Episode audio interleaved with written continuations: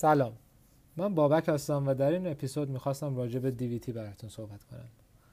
قبل از اینکه شروع کنم می‌خواستم بگم که ترجمه صحیح DVT به فارسی ترومبوز ورید عمیقی است. اما من در طول این اپیزود از کلمه DVT استفاده می‌کنم که برای همه به نظرم آسان تر باشه.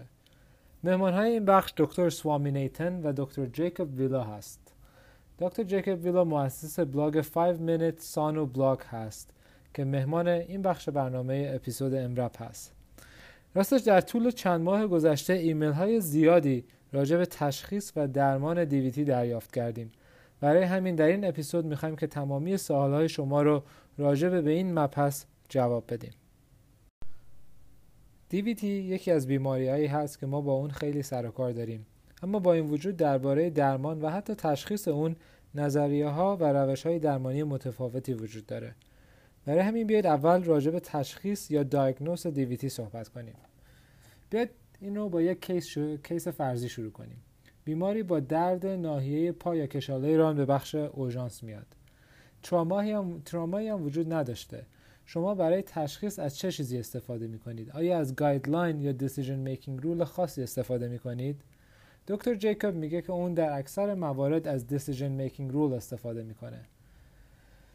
ترجمه clinical decision making rule ابزار یا criteria ی تشخیص بالینی است. الگوریتمی که در تشخیص های بالینی به ما کمک می‌کنه. مثلا برای تشخیص DVT از Wells criteria استفاده می‌کنیم. شما می‌تونید جزئیات Wells criteria رو به صورت آنلاین و مجانی در وبسایت mdcalc.com ببینید و منم لینک اون رو در صفحه تلگرام می‌ذارم. برگردیم به اپیزود. دکتر جیکوب میگه که اون در اکثر موارد از decision making rule های متفاوت استفاده می‌کنه و سعی می‌کنه که مریض رو ریسک بندی کنه که ببینه مریض های ریسک، مادرت ریسک یا low risk هست برای داشتن DVT. اگه مریض ما ریسک داشتن DVT ش زیاد یا کم باشه کار ما یه جورایی راحت تره. اما در خیلی از مواقع مریض درست در وسط اسپکتروم قرار می‌گیره. در اون موارد دکتر جیکوب پیشنهاد می‌کنه که از ولز کرایتریا استفاده کنیم. او با خصوص از ولز کرایتریا رو به رزیدنت هایی که تجربه بالایی ندارن پیشنهاد می‌کنه. حالا بگید ما یه مریضی داریم که ریسک داشتن دیویتیش خیلی بالاست. اون موقع کار ما ساده است. تست بعدی اولتراساونده. اگر هم ریسک داشتن دیویتی پایین باشه اون موقع کار ما باز ساده است. اون موقع احتیاجی به اوردر دادن اولتراساوند نیست. حالا اگه تصمیم بگیریم که مریض برای داشتن دیویتی ریسک مادرات یا متوسط داره اون موقع باید چه کار کنیم؟ دکتر ویلا در این موارد میگه که اون تست دیدایمر می‌گیره و میگه در بیمارستانی که کار می‌کنه جواب تست دیدایمر انقدر سریع میاد که اون این تست رو ترجیح میده به, داشت به اوردر دادن اولتراساوند حالا بگید مریضی داریم که مادرد ریسک هست. دی دایمر هم نگتیو هست. اون موقع اون هیچ کاری دیگه ای نمی‌کنه. اگه دی دایمر مثبت باشه اون موقع اون اولتراساوند اوردر میده. بیاید پس یه بار دیگه با هم مرور کنیم. اگه مریض های ریسک باشه اون اولتراساوند اوردر میده. اگه مریض مادرت ریسک یا ریسک متوسط داشته باشه اون دی دایمر رو اوردر میده و اگر دی دایمر مثبت شد اون وقت اولتراساوند می‌گیره. اگه دیدایمر منفی شد اون موقع اولتراساوند نمی‌گیره. اگه مریض کم ریسک باشه که دیگه اصلا کاری نمی‌کنه. حالا بیایید توضیحی هم راجع به دیدایمر بدیم. بستگی به بیمارستان یا آزمایشگاهی که تو بیمارستان هست از اسایه های مختلف برای اندازهگیری دیدایمر استفاده میشه. معمولا در آمریکا دو اسای متفاوت هست. یکی FUE که میشه fibrinogen unit equivalent که cutoff D-dimer ش 500 نانوگرم per میلی لیتر هست. یعنی هر عددی بالای 500 مثبت به حساب میشه و هر عددی پایین 500 منفی. یک assay دیگه که اکثر بیمارستان ها از اون استفاده می‌کنن DDU هست که D-dimer unit مخفف D-dimer unit هست. و cutoff اون معمولا 230 یا 250 است. برای همین هر عددی بالای 230 یا 250 مثبته. هر عددی پایین 230 یا 250 منفی به حساب میاد. اما همونطور که شاید شنیده باشید در سالهای اخیر مبحث Age Adjusted دایمر متداول شده. برای مثال دایمر در کسی که سنش 80 سال باشه اون کاتافش فرق می‌کنه با مریضی که سنش 60 سال باشه. و بستگی به اون اسایی که استفاده می‌کنید حساب کردن اون کاتاف فرق می‌کنه. اگه بیمارستان شما از اسای FUE استفاده می‌کنه که کاتافش 500 هست اون موقع سن مریض ضرب در ده میشه اون حد اکثر لول دایمر که قابل قبوله. بگید اگه مریض شما 60 سالش باشه 60 ضرب در 60 ضرب در 10 میشه 600 برای همین هر عددی بالای 600 مثبت به حساب میاد. و هر عددی زیر 600 منفی. حالا اگه بیمارستان شما از DDU استفاده کنه که کاتافش معمولا 230 یا 250 هست اون موقع می‌تونید سن مریض رو ضرب در 5 کنید. یعنی اگه مریض 60 سالش باشه 60 ضرب در 5 میشه 300 هر عددی زیر 300 دیدایمر منفی حساب میشه و هر عددی بالای 300 دیدایمر مثبت. برای همین یادمون باشه. اگه از FUE یا همون fibrinogen unit equivalent استفاده میشه که cutoff ش 500 معمولا age adjusted سن مریض ضرب در دهه. و اگر از DDU استفاده میشه اون موقع سن مریض ضرب در 5 اون cutoff D-dimer هست. خب حالا بیاید یه بار دیگه مرور کنیم. بگیم یه مریضی داریم که شانس داشتن DVT در اون بالاست و ما اون مریض رو high risk تشخیص میدیم. اولین کاری که باید بکنیم چیه؟ دکتر اویلا پیشنهاد می‌کنه که در این گروه اون به طور مستقیم ultrasound order میده و دیگه D-dimer نمی‌گیره. اون توضیح میده که D-dimer sensitive با اینکه sensitivity بالایی داره اما 100 درصد نیست sensitivity ش و اگه مریض زیادی high risk باشه اون موقع احتمال اینی که miss کنیم ما DVT رو در اون مریض بیشتره. برای همین دیگه احتیاج به اوردر دادن دیدایمر در مریضای های ریسک نیست. حالا شما تصمیم می‌گیرید که اولتراساند بگیرید. سوال اینجاست آیا فرقی بین اولتراساندی که پزشک اوژانس اون انجام میده یا اون اولتراساندی که در بخش رادیولوژی به وسیله رادیولوژیست یا تکنسین رادیولوژی انجام میشه آیا بین اونا فرقی هست؟ راستش دکتر اویلا پیشنهاد می‌کنه که بستگی به استانداردهای بیمارستانی که در اون کار می‌کنید داره. اگه تو بیمارستان همه از تکنسین استفاده می‌کنن شما هم باید اون کار رو انجام بدید. اما اون اشاره می‌کنه به تحقیق که در سال 2013 به چاپ رسید. اون تحقیق meta-analysis ی بود که در اون 16 study دیگه مورد بررسی قرار گرفتن و نشون داد که sensitivity و specificity ultrasound برای تشخیص DVT اگه به وسیله پزشک اورژانس انجام بشه 97 تا 96 درصد بوده که عدد خیلی خوب و قابل توجهیه. و اشاره می‌کنه به یک study دیگه یا یه meta دیگه که در سال 2015 انجام شد. و نشون داد که ultrasound هایی که به وسیله رادیولو تکنسین رادیولوژی انجام شده sensitivity و specificity 94 درصد داره. یادمون باشه این به این معنا نیست که ما به عنوان پزشک اوژانس بهتر از رادیولوژیست می‌تونیم اولتراساند انجام بدیم. اما حداقل اینو نشون میده که ما اگه بهتر از اونا نباشیم حداقل به خوبی اونا برای تشخیص دیویتی می‌تونیم اولتراساند کنیم. برای همین بستگی به بیمارستانی داره که شما توش کار می‌کنید. اگه فرقی نداره معمولا اولتراساندی که به وسیله پزشک اوژانس انجام میشه حداقل به اون خوبی اولتراساندیه که به وسیله تکنسیان رادیولوژی انجام میشه. سوال بعد اینجاست که یک اولتراساند خوب چه ویژگی هایی داره؟ دکتر ویلا میگه که باید بتونید وین رو به طور کامل ببینید. اون در ابتدا پروب اولتراساند رو روی گریدر سفنس وین قرار میده و سعی می‌کنه که سفنس وین رو پیدا کنه.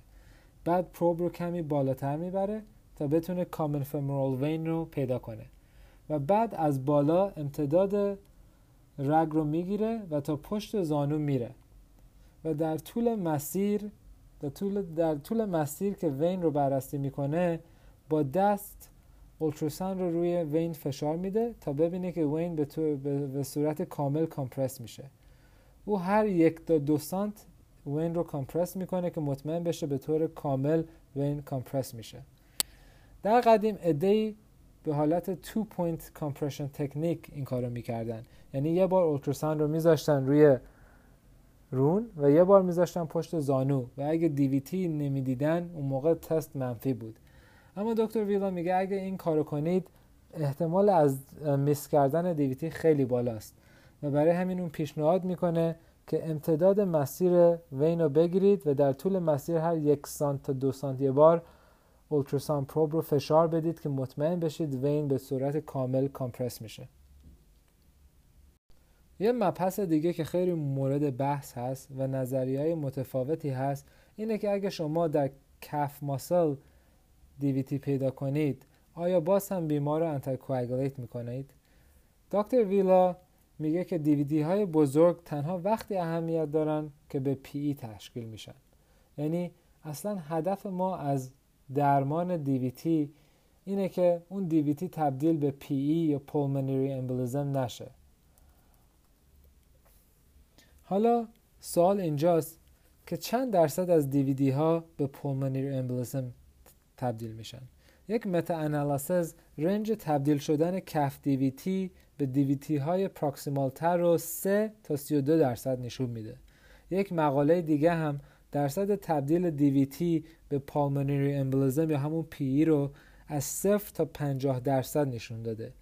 برای همین به دلیل نبودن evidence زیاد و range متغیر تحقیقات دکتر اویلا میگه که اون تمام DVT ها رو anticoagulate می‌کنه. چون که راستش درصد تبدیل شدن DVT به PE راستش کسی اونو نمی‌دونه و ممکنه صفر یا ممکنه 50 درصد باشه. برای همین safer هست که مریض anticoagulate کنید. دکتر اویلا توصیه می‌کنه که با vascular surgeon یا جراح عروق یا hematologist بیمارستانتون صحبت کنید تا مطمئن بشید که اونها هم این کار رو مثل شما انجام میدن و برای calf DVT یا DVT های کوچکتر مریض anticoagulate می‌کنن. چون که شروع کردن مریض روی blood thinner هیچ فایده ای نداره. اگه در follow up visit اون دکتر متخصص انتیکواگولیت رو قطع کنه. اگه جواب اولتراساند منفی باشه و دیویتی در اون نشون داده نشه دیگه الزامی برای ادامه ورکاپ نیست. اما یادتون باشه که بیمارانی که های ریسک هستن باید بعد از دو هفته یک اولتراساند دیگه بگیرن. برای همین وقتی بیمار رو مرخص می‌کنید مطمئن باشید که به بیمار بگید اونا باید در مدت یک تا دو هفته یک بار دیگه یک ultrasound دیگه انجام بدن. یک مبحث دیگه اینه که در یادمون یادمون باشه که در بعضی از بیماران به خصوص زنان حامله احتمال احتمال pelvic DVT خیلی زیاده و احتمال تبدیل pelvic DVT به PE یا pulmonary embolism از DVT عادی خیلی بالاتره. حالا غیر از vein ها یا ورید های عمیق vein های سطحی یا superficial هم داریم و ترمبوز, ترمبوز در اون رگ ها رو SVT میگن یا superficial venous thrombosis به جای DVT که deep venous thrombosis هست. حالا بگید مریضی به جای deep vein thrombosis superficial vein thrombosis داشته باشه. آیا اون موقع در اون مریض احتیاج هست که مریض رو ما anticoagulate کنیم؟ دکتر ویلا میگه که مشکل اصلی superficial venous thrombosis اینه که مریض حالت hypercoagulable داره. خود superficial venous thrombosis اونقدر مشکلی نیست. چند تحقیق نشون داده که احتمال DVT در بیمارایی که SVT دارن 6 تا 52 درصده.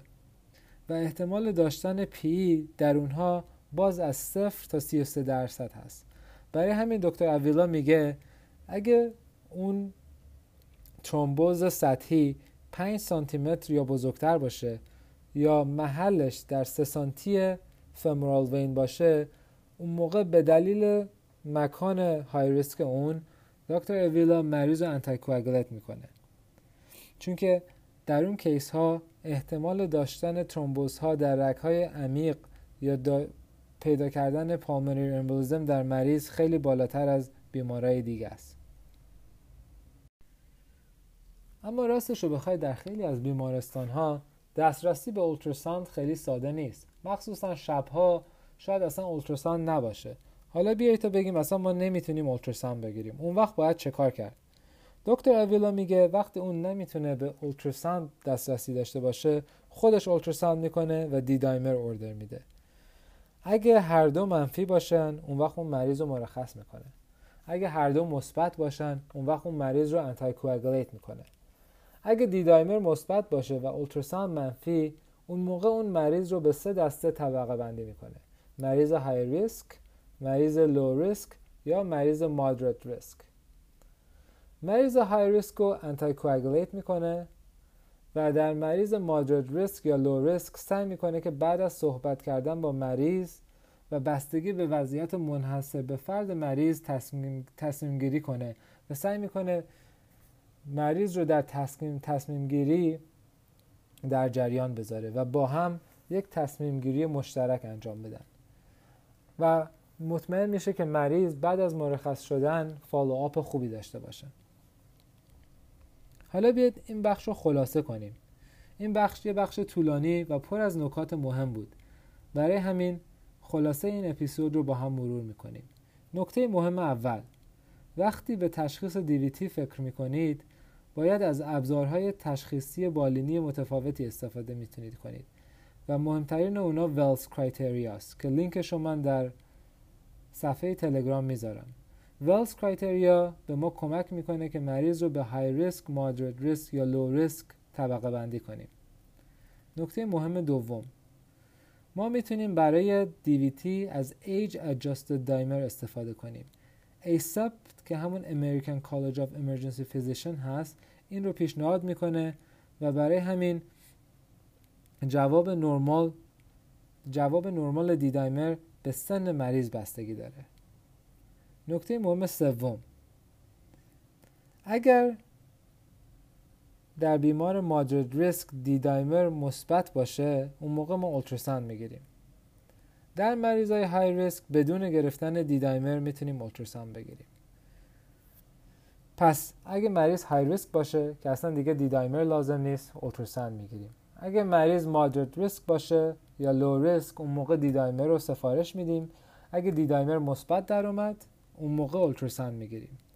نکته چهارم اینه که اگه مریض superficial venous thrombosis داشته باشه یعنی ترومبوز ورید سطحی. anticoagulate کردن مریض به دو چیز بستگی داره به سایز ترومبوز و مکان اون.